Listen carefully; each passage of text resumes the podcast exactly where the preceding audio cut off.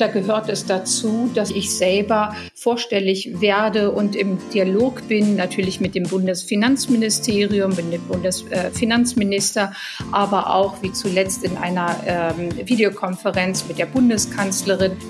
Bank und Zukunft. Der Podcast für die Finanzbranche von IBM. Herzlich willkommen zu einer neuen Folge von Bank und Zukunft mit mir, Bettina Rose. Und heute im Gespräch mit der Präsidentin des BVR, also dem Bundesverband der Volks- und Raiffeisenbanken, Frau Kollack. Sie hat eine deutlich andere Rolle als die anderen Bankvorstände, die wir bisher hier im Interview hatten, ähm, da ihr Amt doch sehr politisch geprägt ist. Das erläutert sie uns im Detail. Und auch, was ihre Rolle sie sogar mit dem Vatikan verbinden lässt. Das ist wirklich spannend. Es geht direkt los. Bank und Zukunft. Herzlich willkommen in unserem Podcast, Frau Kolak. Hallo, liebe Frau Rose. Frau Kolak, Sie sind seit 1998 schon bei der Volksbank Berlin beziehungsweise jetzt beim BVR. Was hat Sie über 20 Jahre bei den genossenschaftlichen Banken gehalten? Ja, in der Tat bin ich ein Kind dieser genossenschaftlichen Organisation, also nach dem Studium gleich zur Berliner Volksbank dort als Trainee und das war recht einfach, ähm, sich ähm, für die genossenschaftliche Finanzgruppe, für die Berliner Volksbank damals zu entscheiden und heute auch weiterhin für die Volksbanken, Raiffeisenbanken, weil wir doch eine andere Art von Wirtschaften ähm, betreiben, ein stark auch wertebasiertes ähm, Wirtschaften, ein Wirtschaften, wo der Mensch auch im Mittelpunkt und die Mitglieder stehen. Also wir haben eine besondere Form der Gestalt, dass wir 18,6 Millionen Mitglieder haben, Menschen ähm, aus, den, aus allen quasi Bevölkerungsgruppen, Unternehmen, ähm, die die Geschicke einer Volksbank, Raiffeisenbank äh, mitgestalten. Und äh, die genossenschaftliche Finanzgruppe ist einfach auch so vielfältig. Also wir haben 841 Volksbanken, Raiffeisenbanken. Wir haben die Sparda-Banken, wir haben die PSD, wir haben Spezialbanken, aber auch unsere Kirchenbanken. Also eine, eine ganz weite Spannbreite, auch heute, was natürlich immer wieder in aller Munde ist, auch eine Nachhaltigkeitsbank, also unsere GLS-Bank. Also Sie sehen eine wirklich ähm, ja, Breite, eine Vielfalt, wo jeder dann auch, sag ich mal, seine Bedarfe als Kunde, Mitglied, auch mit einer Ärzte- und Apothekerbank, so dann auch ähm, dargestellt äh, bekommen kann. Das hat mich motiviert, damals und auch heute für die genossenschaftliche Finanzgruppe tätig zu sein. Und war das für Sie immer so? Also war das der initiale Faktor oder haben Sie zwischendurch auch überlegt, mal zu einem internationalen Bankhaus zu wechseln? Nein, das stand für mich, ähm, das stand für mich nicht zur Disposition. Ähm, ich liebe die Art und Weise, wie wir genau in dieser Art und Weise wirtschaften, wie wir innerhalb auch ähm, von Deutschland, wir haben natürlich ja auch weltweit ähm, genossenschaftliche Banken. Das Genossenschaftswesen ist ja nicht zuletzt von der UNESCO als Weltkulturerbe ausgezeichnet worden. Also wir haben hier in Deutschland eine Breite, die auch in den Regionen, sage ich mal, ähm, so verankert ist. Aber äh, die Internationalität ist natürlich auch mitgegeben, weil wir eine Zentralbank, die DZ Bank, äh, auch Gruppe haben und die DZ Bank. Wir können also auch unsere Firmenkunden international begleiten, haben Niederlassungen in ähm, Singapur, in Hongkong, ähm, in vielen quasi weltweiten Dependancen in New York etc. Das heißt, wir spielen die gesamte Klaviatur des Bankings, auch mit einer Internationalität. Insofern hat es mir auch an solchen Aspekten nie gemangelt in der genossenschaftlichen Finanzgruppe. Mhm, verstehe. Und wenn wir jetzt ähm, zur Aufgabe oder zur Rolle des BVRs innerhalb dieses Verbunds kommen, vielleicht können Sie das nochmal darstellen.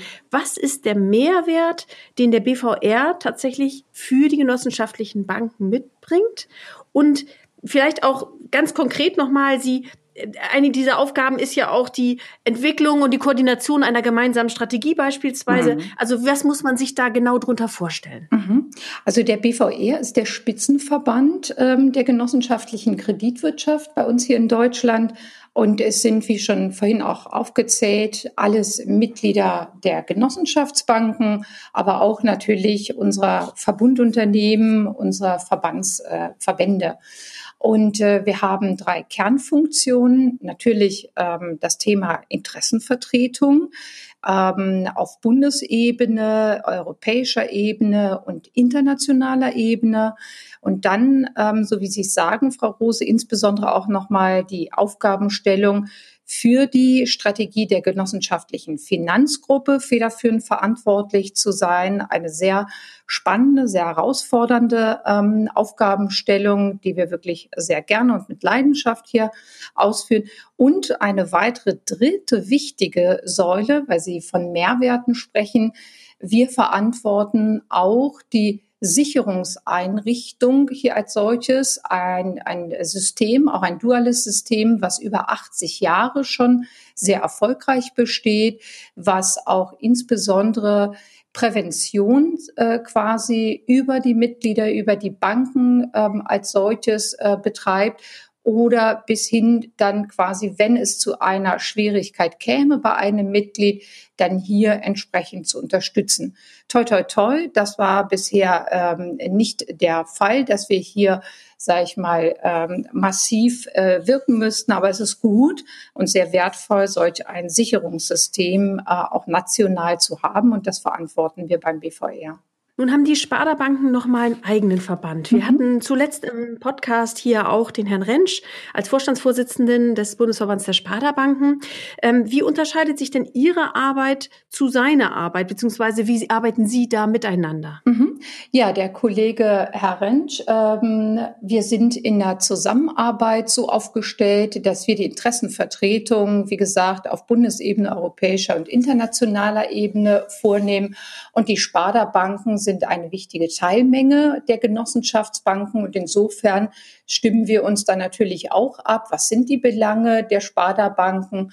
Und das, was uns ja unterscheidet, die Sparda-Banken sind in ihrem Geschäftsmodell ja insbesondere stark und äh, haben sich fokussiert auf das Privatkundengeschäft.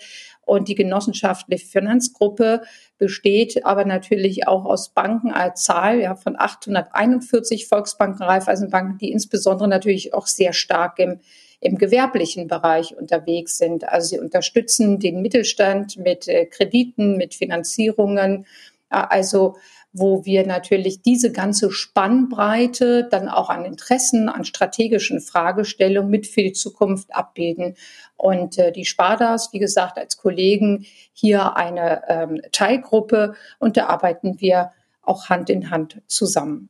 Interessenvertretung klingt immer auch nach Gremienarbeit. Sind Sie in politischen Gremien aktiv und wenn ja, in welchen? Also äh, das ist in der Tat so. In der Natur der ähm, äh, Sache ist Verbandsarbeit auch immer Gremienarbeit. Ähm, das ist natürlich ein Bestandteil auch äh, der täglichen Arbeit als solches. Was natürlich sehr schön ist in ähm, den, den Gremien und auch sag ich mal, wie wir oftmals gerne dann bezeichnen, politischen Gremien, kommt dann die genossenschaftliche Finanzgruppe ähm, dann zusammen. Unsere eigenen Gremien, Verbandsrat, unser höchstes quasi politisches ähm, Gremium für die Gruppe, aber souverän dann natürlich die Mitgliederversammlung als solches. Und ähm, da werden alle Interessen, alle ähm, Bedürfnisse besprochen, ausgewogen und dann ähm, die nächsten Schritte im Agieren der genossenschaftlichen Finanzgruppe gemeinsam abgestimmt, beschlossen und dann umgesetzt. Mhm. Das waren jetzt die internen Gremien. Und mhm. gibt es denn auch die externen Gremien? Gibt es also Frage ganz konkret, welche politischen Kontakte sind für Sie auch relevant oder mit welchen Politikern arbeiten Sie da auch am engsten zusammen? Ja, das ist, das ist äh, natürlich mit Kernaufgabe der ersten Aufgabe, die ich eingangs beschrieben hatte, der auch politischen Interessenvertretung. Und da gehört es dazu, dass wir natürlich, ich selber vorstellig werde und im Dialog bin, natürlich mit dem Bundesfinanzministerium, mit dem Bundesfinanzminister, aber auch wie zuletzt in einer ähm, Videokonferenz mit der Bundeskanzlerin, mit den Staatssekretären, mit dem Bundeswirtschaftsministerium, aber auch Justiz Ministerium und Verbraucherschutz, also alles Institutionen, natürlich auch unsere Aufsichtsbehörden ähm, mit der BaFin, ähm, mit der Bundesbank und natürlich dann die entsprechenden europäischen Pendants, sei es die EZB oder aber auch mit Abgeordneten im EU-Parlament, mit der EU-Kommission. Also diese ganze Spannbreite gehört ähm, als solches mit zur Aufgabenstellung nicht nur der Präsidentin, aber auch insbesondere natürlich uns als Kollegen, Vorstände hier im BVR-Vorstand. Empfinden Sie sich selber dann mehr als Bankerin oder mehr als Politikerin? Oder ist es genau die Mischung aus äh, beidem? Also meine, meine DNA ist äh, die Bankerin. Äh, das ist das, was ich quasi ähm, äh, erlernt habe, was ich auch ähm, einfach auch mit Leidenschaft die ganzen Jahre zuvor gemacht habe. Aber wenn Sie natürlich auch in einem großen Haus tätig sind, dann kommen Sie gar nicht umhin, nicht zuletzt auch aus meiner Verantwortung als Vorstand innerhalb, innerhalb der Berliner Volksbank, dass Sie natürlich, wenn Sie fürs Firmenkundengeschäft auch mit verantwortlich sind, mit Vertretern, sei es einer Handwerkskammer oder einer IHK, mit Bürgschaftsbanken etc., dann natürlich im Austausch sind. Das heißt, je ähm, mehr Sie Verantwortung tragen, dann auch für Ihre äh, Kundenmitglieder sind Sie natürlich auch Mitbestand Bestandteil der Gesellschaft und interagieren dann natürlich auch mit den relevanten politischen Akteuren in dem jeweiligen Umfeld. Mhm. Wäre das was, was Sie sich auch vorstellen könnten, rein theoretisch für die Zukunft irgendwann mal auch ein politisches Amt zu bekleiden? Also ich bin sehr froh, dass ich derzeit hier mein Wirken innerhalb der Finanzgruppe als Präsidentin bestreiten darf ähm, und äh, ähm, auch erfolgreich ähm, äh, kann. Und äh, beide Komponenten sind gegeben. Das heißt, es äh, gibt gar keine Notwendigkeit, jetzt weit in die Ferne ähm, zu denken. Ich freue mich ähm, über die Aufgabenstellung, die ich derzeit habe. Und die sind einfach hochspannend, weil sie eben strategisches Denken, unternehmerisches Denken erfordern aber auch und die wichtige Komponente natürlich auch politisches Gespür zu entwickeln und zu haben, wie die letztendlich ähm, mit den Interakteuren hier in der Öffentlichkeit, in der Aufsicht, ähm, ähm, in den äh, Institutionen den Dialog ähm, fortführen kann, unsere Interessen darstellen kann, ähm, um dann auch mit natürlich auch die Rahmenbedingungen mitgestalten zu können und zu dürfen, die uns ja beispielsweise über die Regulatorik hier auch sehr, ähm, sag ich mal, in Anspruch nehmen. Mhm. Ja, es ist auch wirklich eine sehr, sehr spannende Kombination, die Sie da leben. Ähm, vielleicht zur Strategie, dass wir da auch nochmal eintauchen in dem Bereich. Ähm, Sie haben gesagt, dass Omnikanaldurchdringung ein wichtiger Erfolgsfaktor ist für mhm. die genossenschaftlichen Banken. Ähm, welche Rolle spielt das Filialnetz aus Ihrer Sicht in dieser Strategie? Ja, also das Filialnetz ist eine wichtige ähm, äh, Säule innerhalb des äh, Omnikanalmodells. Ähm, für uns ist maßgeblich, dass der Kunde ähm, entscheidet, wie möchte er mit der Bank in den ähm, Austausch treten. Über welchen präferierten Kanal möchte er mit der Bank sprechen, informiert werden oder auch seine Transaktionen abschließen ähm, oder machen und respektive dann auch, ähm, sag ich mal, ein Geschäft mit uns als solches ähm, ähm, lösen umsetzen. Das ist also eine wichtige Voraussetzung. Und wir haben auch weiterhin viele Menschen, die sagen, die Filiale als solches ist mir wichtig. Ich möchte einen Anlaufpunkt haben, ungeachtet dessen, dass ich natürlich auch erwarte von meiner Bank, dass sie mir ähm, moderne Kommunikationswege quasi anbietet, das ist äh, Online-Banking, das ist eine tolle Banking-App, das sind Chat-Funktionen, das ist das Telefon-Banking. Also sag ich mal, die gesamte Klaviatur, die es da heute gibt. Aber der Unterschied ist dann doch, wenn ich möchte, kann ich durch die Tür einer Genossenschaftsbank äh, durchlaufen, reintreten und sagen, ich möchte ein persönliches Gespräch führen.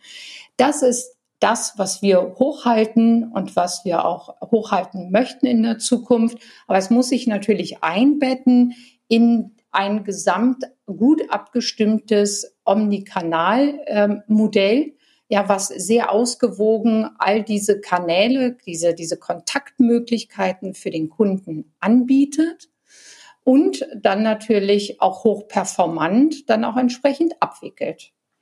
Mhm. Und wenn wir aber über diese Kontaktmöglichkeiten für den Kunden sprechen, sind wir auch immer beim Thema Fusionen. Also eigentlich wird die Zahl der Volksbanken vor Ort weniger und damit natürlich einhergehend mitunter auch ähm, Filialschließungen. Ähm, können Sie auf sowas in Ihrer Rolle auch Einfluss nehmen oder haben Sie auch Sorge, dass diese, diese regionale Identität der Banken durch Fusion verloren gehen könnte? Mhm. Ich würde das ganz gern, Frau Rosa, einmal nochmal ähm, einordnen. Also wir haben 841 Genossenschaftsbanken überall in Deutschland. Ja. Die wiederum haben äh, rund 9300 Filialen und damit haben wir mit den Sparkassen auch das dichteste Filialnetz als solches. Und äh, das ist mehr als so manch anderer ähm, auch vorhält. Ähm, was auch Kernelement dieser genossenschaftlichen, unserer genossenschaftlichen Finanzgruppe ist, ist die Dezentralität, das dezentrale Unternehmertum. Also vor Ort in den Regionen entscheiden unsere Vorstände über das Leistungsangebot und deren letztendlich Mitglieder über den Aufsichtsrat vertreten, einer Vertreterversammlung entscheiden, ob es Sinn macht, beispielsweise stärker mit einer Nachbarbank zu agieren, zu kooperieren und bis hin sogar in, gemeinsam in eine Fusion einzutreten. Insofern ist das wichtig, dass diese Entscheidungen immer vor Ort in den Regionen stattfinden. Und das hat bisher hervorragend geklappt. Ähm, ungeachtet einer quasi Zahl von Instituten, also über 20 Jahre lang gab es sogar 3500 einzelne Institute. Das hat dem Wachstum ja der genossenschaftlichen Finanzgruppe heute mit 841 ja beileibe überhaupt keinen Abbruch getan. Das heißt, unsere Mitgliederzahlen sind gestiegen, unsere Kundenzahlen sind gestiegen. Wir konnten unser Eigenkapital in den letzten Jahren, äh, zehn Jahren verdoppeln. All das, ähm, sage ich mal, wird sehr, finde ich, sehr treffend und sehr brillant in der Rating-Note ähm, ähm, auch sichtbar. Mit einem Doppel-A minus sind wir die profitabelste Bankengruppe. Ähm, das ist natürlich ähm, äh, hart erarbeitet, äh, dank auch des Vertrauens unserer Kunden und Mitglieder und verpflichtet uns natürlich auch in den nächsten Jahren, so daran zu arbeiten, dass wir mit unserer besonderen Art und Weise des Wirtschaftens auch weiterhin hier hervorragende Leistungen auch unseren Kundenmitgliedern auch anbieten können. Glauben Sie nicht dennoch, dass es für manch kleinere Banken in der aktuellen Negativzinsphase auch schwer wird, wettbewerbsfähig zu bleiben? Und jetzt zusätzlich durch Corona eben noch mit den verstärkten ähm, Anforderungen, die dadurch entstanden sind? Also in der Tat ist das so, dass per se das Thema Niedrigzins, egal ob klein oder groß, ähm, für alle Banken und alle Bankengruppen äh, wirklich eine elementare Herausforderung ist. Also das Manifestieren der japanischen äh, Verhältnisse letztes Jahr, und das war ja weit vor Corona im September von Herrn Draghi, das ist das, was natürlich die Bankenindustrie, die Bankenlandschaft ähm, hier stark herausfordert, ähm, weil wir hier einfach in der Zukunft oder nicht einfach, sondern jetzt schon sehr, sehr elementar über ein künftig erfolgreiches Geschäftsmodell sprechen. Und Niedrigzins ist eine Rahmenbedingung. Die Regulatorik hatte ich vorhin schon erwähnt. Das Thema Digitalisierung aber auch ganz besonders das veränderte Kundenverhalten. Ja, ähm, Kunden möchten 24/7 ähm, sehr vernetzt, individualisiert ein Leistungsangebot haben und äh, das gilt es natürlich auch abzubilden. Und ähm, das ist die Hausaufgabenstellung für viele Häuser. Wir haben auch kleine ähm, Häuser, mittelgroße Häuser, auch große Häuser, ähm, die jeweils auf ihre Art und Weise mit all diesen Herausforderungen umgehen. Und was ist dabei sehr wichtig? Eine, eine Bereitschaft, eine immanente Bereitschaft zum Wandel, sich immer wieder zu hinterfragen sich nicht auf den Erfolgen der Vergangenheit auszuruhen. Ja, ähm, das ist alles schön, dass wir jetzt ein Doppel-A-Minus haben. Darüber freuen wir uns. Aber es verpflichtet uns natürlich für die nächste Generation. Und wir denken dann auch immer wieder sehr langfristig unsere Organisation so zu arbeiten, so uns aufzustellen, dass wir erfolgreich sind. Ja? Äh, und uns selber immer wieder hinterfragen. Was ist gut für den Kunden? Was ist gut für unser Mitglied? Das sind die zentralen Fragestellungen. Das andere drumherum ist eine strenge Rahmenbedingung. Die beileibe, die ist nicht wünschenswert, so wie wir sie jetzt haben. Aber ähm, manchmal hilft dann auch so ein Spruch, ja, einfach kann jeder. Also das ist dann halt auch, ja, es ist dann sportlich, es ist einfach ambitioniert und ähm, das ist eine Herausforderung und der stellen wir uns einfach ähm, und müssen sie uns stellen. Und mit Wandel kennen wir uns auch aus in der genossenschaftlichen Finanzgruppe. Mhm. Eins dieser Wandelthemen, die Sie gerade ansprechen oder eben auch das Neuerfinden, ist sicherlich auch die ähm, 2018 von Ihnen ähm, gestartete Digitalisierungsoffensive.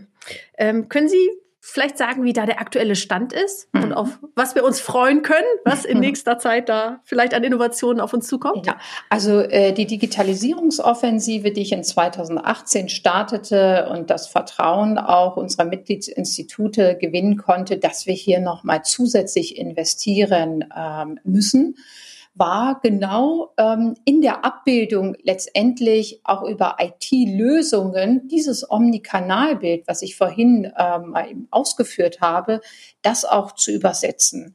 Also der Kunde fängt ähm, quasi im Internet eine Modellrechnung an und sagt jetzt, ich möchte jetzt aber doch noch mal persönlichen Berater sprechen dann glaube ich, geht es uns allen so, dass sie dann nicht ihrem Berater den ganzen Psalm, den sie vorher quasi eingegeben haben, idealerweise quasi oder schlechter, was ihm nochmal erzählen wollen, sondern sie erwarten heute, dass diese Datentransfers dann auch nahtlos stattfinden. Also ihr Berater nahtlos anknüpfen kann sind weitere Punkte im Firmenkundenbereich, beispielsweise ne, Multi-Banking-Fähigkeit darzustellen, Dashboards für Firmenkunden zu entwickeln. Und es gehört natürlich dazu, dass wir dann auch einen neuen äh, Relaunch unserer Banking-App mit, mit tollen neuen Features, sei es Voice Banking, mit integrieren. Also alles, sage ich mal, Ausstattungsmerkmale, die diese einzelnen Kanäle nochmal wertiger machen im Erlebnis für den Kunden, ja, egal über welchen Kanal er kommt. Das ist das, was wir jetzt auch implementieren und auch ein großer Teil, auch eine neue Vertriebsplattform quasi entstanden ist, ein neues Technologie-Stack, was geschaffen worden ist mit ähm, hochflexiblen quasi Modulen, was uns ermöglicht, auch in der Zukunft hier schnellere Releases zu fahren, schnellere quasi Entwicklungsstufen äh, zu nehmen ähm, über APIs etc. All das, was mittlerweile einfach auch ähm, schon ähm, ähm, State of the Art ist, all das ähm, schon zu haben. Das haben wir jetzt vor gut zweieinhalb Jahren auf den Weg gebracht sind dabei. Also es wird derzeit implementiert. All diese Technologie steht jetzt zur Verfügung. Und äh, jetzt geht es, unsere Mitgliedsinstitute weiterhin zu unterstützen, das dann natürlich auch bei sich einzuführen, einzusetzen, damit der Kunde das erleben kann. Mhm. Dann würde ich jetzt gerne an dieser Stelle einen kleinen Schwenk machen und noch einmal zu Ihnen kommen, Frau Kolak, mit einer kleinen Schnellfragerunde zu Ihrer Person. Ähm, ich stelle Ihnen kurze Frage. Sie dürfen ausführlich darauf antworten. Sie dürfen aber auch ganz knapp das machen, so wie es Ihnen in den Sinn kommt. okay, wir starten. Eule oder Lerche? Lerche. Stadt oder Land? Stadt.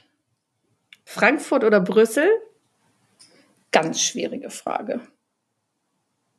Tendenz Frankfurt. Filiale oder Online-Banking? Filiale. Alpen oder Adria? Die Adria. Wenn Sie Finanzministerin werden könnten, lieber von Deutschland oder Kroatien? Deutschland. Sommer oder Winter? Sommer. Turnschuh oder Sofa? Turnschuh. Was ist Ihr Lieblingsgericht? Was ganz einfaches. Nudeln in allen Variationen. Und als letztes Orgel oder Chor? Orgel, aber auch in Kombination mit dem Chor.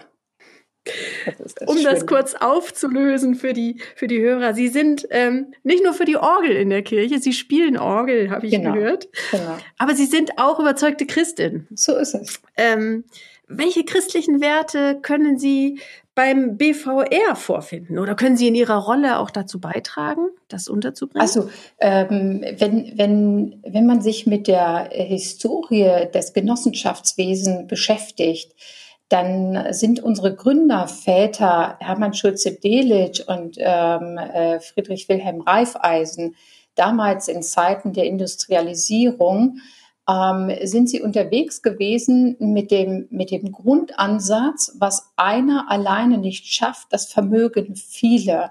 Und auch mit einer starken Orientierung in die christlichen, sag ich mal, Werte, wie auch Nächstenliebe, aber auch Eigenverantwortung. Ähm, das alles sind natürlich Parallelen, die, das sagte ich eingangs, warum habe ich mich so eindeutig für die genossenschaftliche Finanzgruppe entscheiden können? Weil sie genau diese besondere Art des Wirtschaftens in sich hat. Die Dezentralität, die Subsidiarität ermöglicht es, dass Menschen sage ich mal, in ihrem Aufgabenumfeld mit eigenen Mitteln quasi erfolgreich agieren können.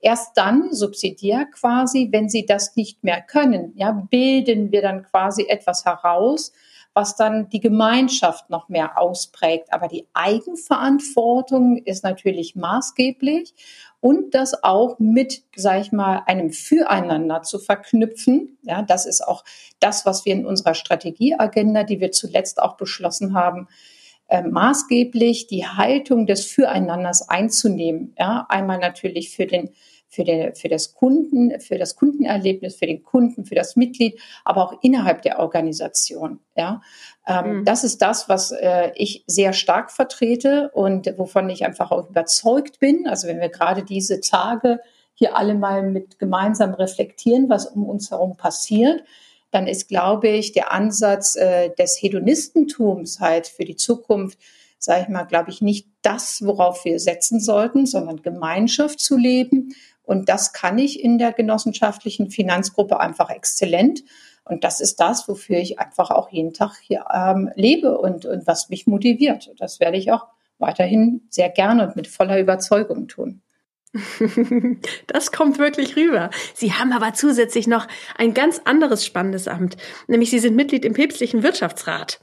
Ähm, ich glaube, das ist vielen gar nicht so bekannt, was das eigentlich ist. Vielleicht können Sie das mal noch mal kurz darstellen, was das für eine Aufgabe ist und vor allen Dingen, wie kam es dazu? Mhm. Ähm, das ist auch recht frisch. Ähm, die Ernennung und äh, der Vatikan hat das ähm, veröffentlicht jetzt gerade im August, ähm, also diesen Jahres. Also insofern doch sehr frisch. Und der Vatikanische Wirtschaftsrat hat, hat die Aufgabe, die wirtschaftlichen Angelegenheiten und die Strukturen, die administrativen, finanziellen Aktivitäten der einzelnen ähm, Behörden der römischen Kurie mit dem Heiligen Stuhl ähm, und verbundene Einrichtungen auch des Staates der Vatikanstadt ähm, zu überwachen, ähm, Leitplanken für diese wirtschaftlichen Aktivitäten zu formulieren und das in einem äh, Gremium, was aus 15 Mitgliedern besteht. Acht Mitglieder werden ähm, von den Kardinälen und Bischöfen ähm, ausgewählt. Das, äh, also die sollen dann auch die Universalität der Kirche widerspiegeln. Also alle Kontinente sind dann dort vertreten bei den acht Mitgliedern. Und dann sind wir sieben Mitglieder, Finanzexperten, Laien aus verschiedenen Nationen, die über eine entsprechende Expertise im, im im Finanzwesen ähm, ähm, verfügen. Und äh, der Kardinal Marx, der leitet den Wirtschaftsrat, hat also den Vorsitz, hat mich entsprechend vorgeschlagen und der Papst hat dann die Entscheidung getroffen. Wie muss man sich das vorstellen? Nehmen Sie uns mal einmal mit auf diese Gefühlslage. Da ruft dann Kardinal Marx bei Ihnen an und sagt, Sie sind auserwählt. Ich habe mir überlegt, ich hätte Sie gerne dabei. Wie fühlt man sich da?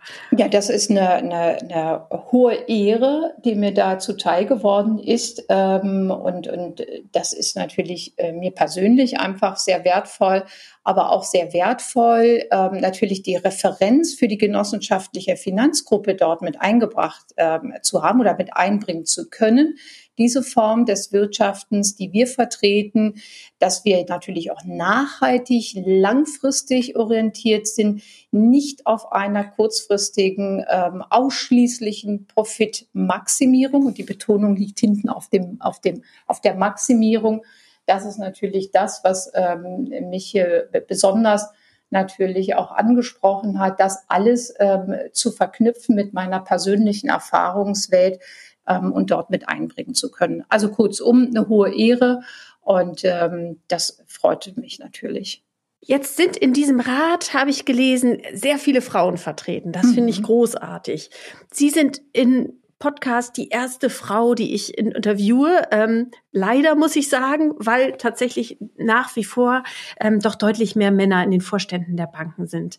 Hatten Sie das Gefühl, als Frau an irgendeiner Stelle bevorzugt oder benachteiligt zu werden? Oder gab es in Ihrer Sicht da auch Veränderungen in den letzten Jahren?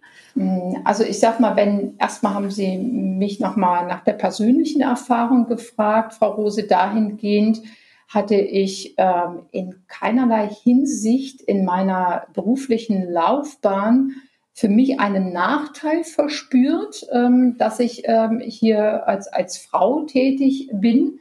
Ähm, das verdanke ich aber auch einer natürlich sehr aufgeschlossenen Berliner Volksbank mit einer exzellenten Ausbildung, mit einer Selbstverständlichkeit dort schon ähm, Bereichsleiterinnen, eine Personalchefin vor über 20 Jahren zu haben, die damals schon über 3500 Mitarbeiter in der Verantwortung hat. Es war einfach eine Selbstverständlichkeit, in diesem Unternehmen so zu arbeiten. Diese Frage stellte sich auch schon vor 20 Jahren nicht. Und immerhin konnte ich ja in meiner beruflichen Laufbahn auch das Thema Familie ähm, mit verknüpfen. Ich bin Mutter von drei, ähm, von drei Töchtern. Also die, die Rahmenbedingungen sind natürlich nicht einfach. Ja. Das ist schon äh, eine Herausforderung, Familie und Beruf ähm, gemeinsam, sag ich mal, so zu organisieren, dass alles auch gut und ausgewogen miteinander verknüpft werden kann. Also für mich persönlich ähm, keine nachteilige Erlebniswelt.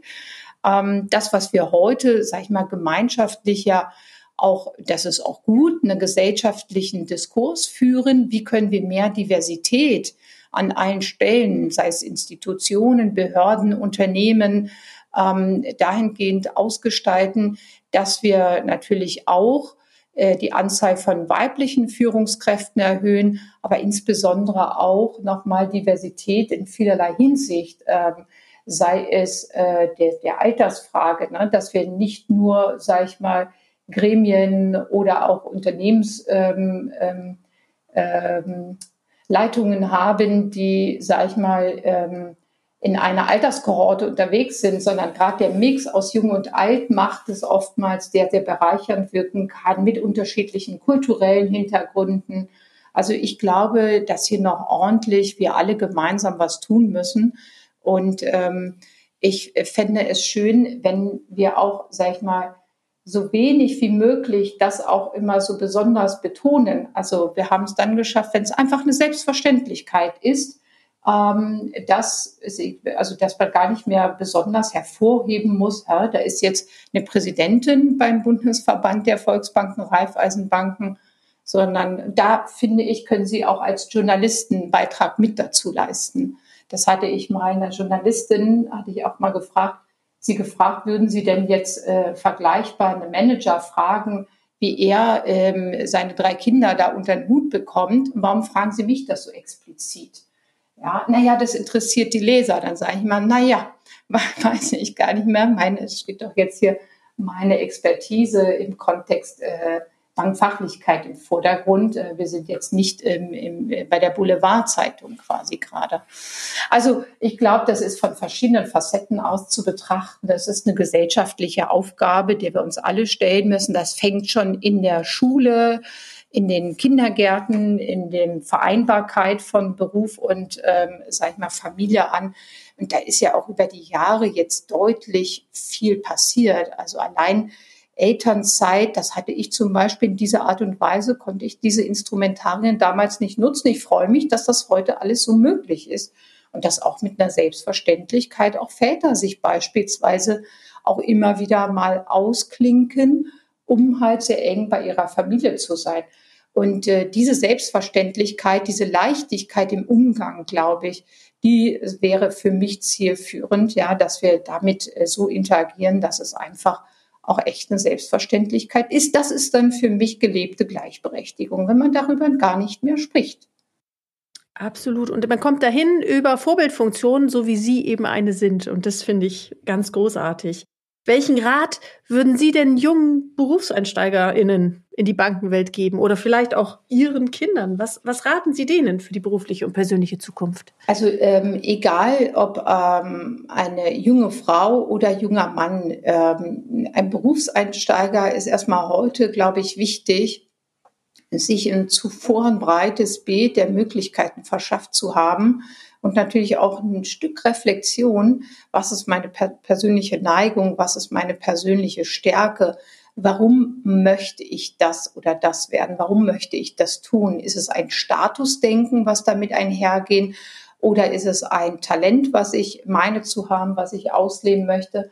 Also da eine sorgfältige und kluge Betrachtung aus allen Perspektiven, das ist, glaube ich, wichtig für einen Berufseinstieg. Und ähm, derjenige, der mehr Verantwortung übernehmen möchte in seiner beruflichen Laufbahn, das ist immer wieder auch wichtig, egal ob junge Frau oder junger Mann, dann auch den Finger zu heben und das zu artikulieren und zu äußern. Also nur das in seinen Gedanken mit rumzutragen, damit kommt keiner weit. Also egal ob Mann oder Frau. Ja, und ähm, das ist etwas, was ich immer wieder mitgeben würde. Ja, heb deinen Finger, äußer dich, formuliere quasi ähm, deinen Anspruch, aber äh, lass dir dann quasi auch, oder das wäre gut, wenn du das selber vorgemacht hast, die Selbstreflexion zu, ne? Was ist mein Selbstbild und was ist das Fremdbild? Passt das übereinander? Und dann ist der nächste Schritt auch möglich. Mhm. Und zu Ihrem eigenen Selbstbild, wenn Sie sich selbst mit drei Worten beschreiben müssten, wie, welche wären das? Ähm, offen, ambitioniert, loyal. Sie sind als Präsidentin auch für die Öffentlichkeitsarbeit zuständig. Ähm, wie nehmen Sie in dieser Rolle das Medium Social Media wahr? Oh, das finde ich, ähm, ich finde das klasse. Ähm, leider habe ich nicht immer, ähm, sage ich mal, die Zeit, mich dann noch mal intensiver äh, selber auch äh, damit zu beschäftigen. Also ähm, ich bin gerne auch in, in allen, äh, sage ich mal, Dimensionen Social Media unterwegs, ähm, sei es ähm, äh, bei LinkedIn, bei Xing, also die Themen, die auch, sag ich mal, stärker eine berufliche Konnotation haben. Aber ich probiere auch Dinge gerne im privaten Bereich aus. Ich muss das auch immer mit verstehen. Ja, so frage ich natürlich meine Nichte, Mensch, zeig mir das jetzt mal mit dem TikTok. Ja, ich muss das mal jetzt verstehen. Und, ja, weil das ist natürlich, sonst kann ich nicht, ähm, sag ich mal, wiederum äh, nach vorne in Trends, äh, sag ich mal, denken, übersetzen. Was macht das mit unseren Kunden, egal welche Altersgruppe? und bin da immer sehr neugierig, möchte es dann auch ausprobieren, ich möchte es verstehen, ich möchte es nachvollziehen ähm, ich bin jetzt keiner, wie gesagt, der äh, 24-7 ständig bei Social Media unterwegs ist, ab und zu immer wieder reinschaut. Ne, wenn da bei Twitter was hochploppt, dann ne, sieht man da mal so einen, eben so einen netten Impuls. Also toll wäre, was man mittlerweile einfach auch teilen kann an Erlebniswelten. Ähm, Wahnsinn. Mhm. Das ist alles das Stichwort Inspiration. Vielleicht können Sie das nochmal sagen. Ähm, Gab es bestimmte Personen oder eine einzelne Person, die Sie in Ihrem Leben besonders inspiriert hat? Ach, das gab, ähm, das gab, es gab mehrere ähm, Personen. Ähm, für mich ist eine Persönlichkeit sehr herausragend, mit einer Persönlichkeit sehr herausragend, Das ist äh, Nelson Mandela. Das ist eine Persönlichkeit, die, sage ich mal, für eine Überzeugung eingetreten ist, mit ähm, jahrzehntelanger quasi Inhaftierung, dann rausgekommen zu sein, ohne verbittert zu sein. Das, das ist für mich, das ist für mich hervorragend. Das ist für mich ähm, einfach purer Wahnsinn, ähm, das so auch gelebt zu haben, diese Überzeugung und trotzdem, ja, sag ich mal, trotz Folter, trotz ähm, vieler Nachteile, vieler äh, auch körperlicher, ähm, sag ich mal, auch Erniedrigung, hinterher die Hand zu reichen, das finde ich ähm, wirklich outstanding.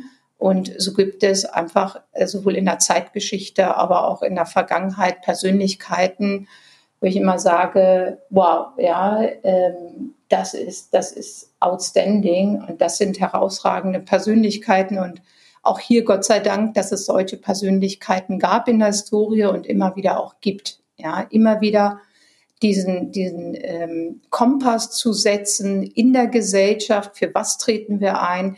Wie wollen wir unser Miteinander eigentlich leben? Was bedeutet das, ähm, äh, auf Augenhöhe mit einem Menschen zu interagieren? ist eine alte Digitalität, ist alles schön und gut. Ähm, es macht immer wieder äh, der Mensch die Begegnung aus und das ist etwas, was mich einfach sehr, sehr, sehr ähm, beeindruckt und ähm, wo ich also maximale Hochachtung habe. Und ich finde, das sind ganz hervorragende Schlussworte mit diesem Kompass. Und deswegen möchte ich nur noch eine allerletzte Frage an Sie stellen. Nehmen Sie uns noch einmal mit zu Ihrer Liebe zur Musik. Sie spielen Orgel, das haben wir vorhin schon mal gesagt. Sie haben kroatische Wurzeln. Ähm, wo, was spielen Sie am liebsten, wenn Sie auf der Orgel spielen? Kann da diese kroatischen Einflüsse auch eine Rolle? Spielen Sie deutsche Komponisten? Ja. Was, also, womit schalten Sie ähm? Ich sagte ja vorhin, als Sie mich gefragt hatten, äh, Orgel oder Chor, dann sagte ich ja, Orgel, aber ich brauche halt den Chor. Ich begleite halt den Kirchenchor bei uns in der Gemeinde. Das heißt äh, ganz einfach, es gibt den, gibt das, äh, das Buch, Gotteslob nennt sich das, und da sind alle quasi ähm, äh, Lieder drin, die für so einen äh, Gottesdienst einfach eine schöne Umrahmung ähm, darstellen. Daraus spielen wir dann, da begleite ich den Chor. Und wenn ich Klavier als solches spiele, bin ich ähm, eine Liebhaberin von Bach ähm, das, ist, das ist für mich, ähm, äh, also finde ich, finde ich ganz hervorragend, ähm, Bach. Und dann aber auch, äh, das ist nochmal eine andere Epoche, ähm, Chopin. Oh, den liebe ich auch genau. sehr. äh, toll, ja. In diesem Sinne, ich danke Ihnen ganz herzlich für das Gespräch, Frau Kohler. Ja, sehr Spaß gerne. Gemacht. Also bis dahin. Tschüss, ja, Frau Rose. Tschüss. Danke. Dieser Podcast wurde für Sie vom IBM Banking Team präsentiert. Bank und Zukunft erscheint alle zwei Wochen, jeweils am Donnerstag mit einer neuen, spannenden Folge. Vergessen Sie daher nicht, unseren Podcast zu abonnieren und folgen Sie uns auf diesen Social Media Kanälen. Sie finden uns auf allen gängigen Portalen. Die Links dazu stehen in der Beschreibung. We love banking.